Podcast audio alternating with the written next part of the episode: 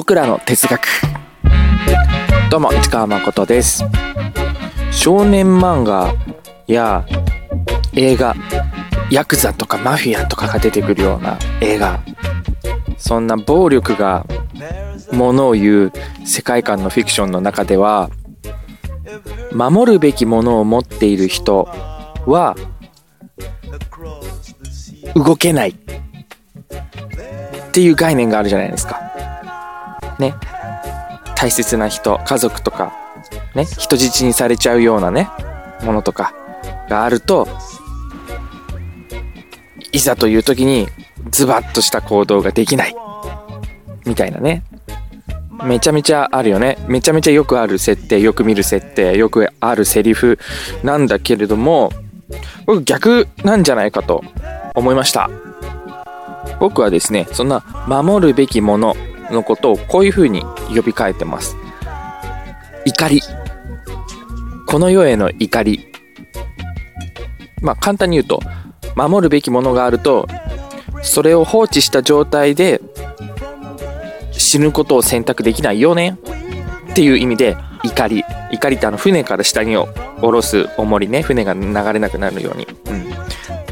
うん。うん、この怒りっていう表現は僕結構昔からしてたんだけど、うん、自殺願望に対して怒りをつけてこの世界にとどまる背を伸ばすっていう作戦ね、うん、なんか責任を持つ責任を感じることを持つっていうのも怒りになると思うんだけどだから仕事をするとかね。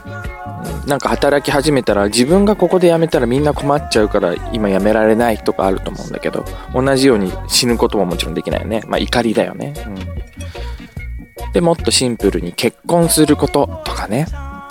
そんなあの自分と結婚してくださった方を未亡人にすることはできないよね。無限に、うん、とかさらには子供を作る選択をするとかね、結婚だけならまだ引き返せるかもしれないけどさ。ね別れてから勝手に死ねばいいかもしれないけど。生まれた子供は戻らないからね。うん。まあそんな感じで、まあ、ちょっとネガティブな方向からもともとどうやって自分の性を保つかっていうので怒りっていう概念を考えて自分にいくつもの怒りをつけてくる人生をあえて選択してきた僕なんですが、うん、今日したいのはそこから一歩先の話です。守るべきものがある人は動けるんだぜの話まで持っていきたいと思います。うん。怒りがある方が動けるんだぜの話です、えー、ここで一つまず家庭として今日自分が死ぬかもしれないもしくは明日自分が死ぬかもしれない。と仮定してほしいんですね。絶対死ぬじゃなくて死ぬかもしれない死ぬ可能性が大いにある。ぐらいなんだけど。まあそれってつまり仮定しなくても今聞いてる相棒だって僕だってそうかもしれないよね。最近地震多いしさいつ何があるかわからないっていうことでは本当にそうなんだけれども。まあノーフューチャーだと。そんな10年20年後に20年後に生きてるわけないだろうっていうふうに思うとして思ったとして思う思うとしてもらってそんな時にやる気出せるもの何かありますか？っていう、うん、僕の場合は音楽大好きなんですよ。まあ音楽だと大事なものかな、守るべきものっていう言葉だとちょっと違和感あるけど守るというより大事大事にしたいもの大事なもの大好きなものが僕の一つが音楽なんだけど明日死ぬとなった時に大抵の物事じゃあ大抵のタスクっていうかねしなんかこう生活の中のあれとか洗濯物とかでもいいけどはへのモチベーションはま下がるというかそこまで質を上げ上げなくていいやってなっちゃいがちだと思うんだよね。うん。すごく丁寧に洗濯しようじゃなくてさ、だってその、死んじゃうとしたらその洗濯した服をもう着ないかもしれないわけだからね。すごいそこに選択ものに頑張れるかって言ったら頑張れないかもしれないけれど僕にとっての大事なものである音楽に対しては全く気持ちが逆になるんですよね。うん。あの、今日作った曲を明日の自分、明後日の自分は聴き続けることはできないけれど、亡くなってしまったら聴き続けることはできないし、それを発表したとしたら、その発表した音楽が誰かに届いた時の評価っていうものが自分にフィードバックされることもないけれども、それは僕にとって関係ない。うん。自分にとって音楽は大事だから、すごく、明日死のうと、そこまでで最高にいいものを作り上げたいと思えるんだよね。むしろ、明日死んでしまうとなったら、明後日仕上げようし、しあさって仕上げようっていうことができないから、今日にもとにかくクオリティを詰め込みまくる。クオリティ上げ作業を今日やりまくるっていう選択になると思うんだ。うん。これが怒り、音楽という怒りね、僕にとっての。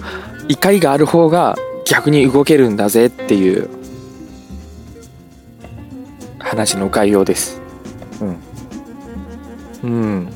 だって僕ら自身がさ、もうとっくの昔に亡くなった人が作った曲を聴き続けてるしさ、ね、10年前、20年前に亡くなった人のが録音した曲を聴き続けてるしさ、うん。ロック、ロックだけで言っても70年の歴史があって、うん。音楽にはもう、音楽は有史以来ずっと歴史があるもんね。人ともに。うん。そうやって残るものだって分かってるから、自分の人生っていうすごく小さな単位で区切る必要がないって感じることができるんだよね。うん。だから、それは僕に対して、僕もなんだろう、怒りで、怒りなんだけど、僕を僕であら、ある、たらしめる、ん？僕を僕として引きと引き止める怒りではあるんだけど、その怒りによって、すごい動き回れるなと。動くエンジンがつくなっていう感じ。うん。うん。あの、家族とかそういう存在もそうだと思います。うん、自分がいなくなっちゃう前にまとまったお金を残しておけるようにしようとか思えるもんね。まあもうちょっとライトに言っても普通に家族がいるから頑張って働けるんだっていうね、モチベーションにしてる方はたくさんいらっしゃると思いますし。うん。というわけで、あの、大事なもの、守るべきものがある人っていうのは大事なとこで踏ん張りが効かねえ動かねえってことはないんじゃないかなと。うん。あれはあくまでもフィクションの世界、映画や漫画の世界の話であって、まあね、ちょっと考えるね、考える次元が違うっていうのはちょっと突っ込まないでほしいけどさ。怒りを下ろすことでより動くことができるようになるんじゃないかなと思います。はい。またエピあれだね今回のエピソードも大きいカテゴリーで言うとモチベーションの話になりましたね。1個前のエピソードでもモチベーションについての話をしてるので気になったらチェックしてみてください。これからも頑張れる話頑張るための話頑張り方の話いろいろ考えてしていきたいと思います。市川誠でした。それではまた。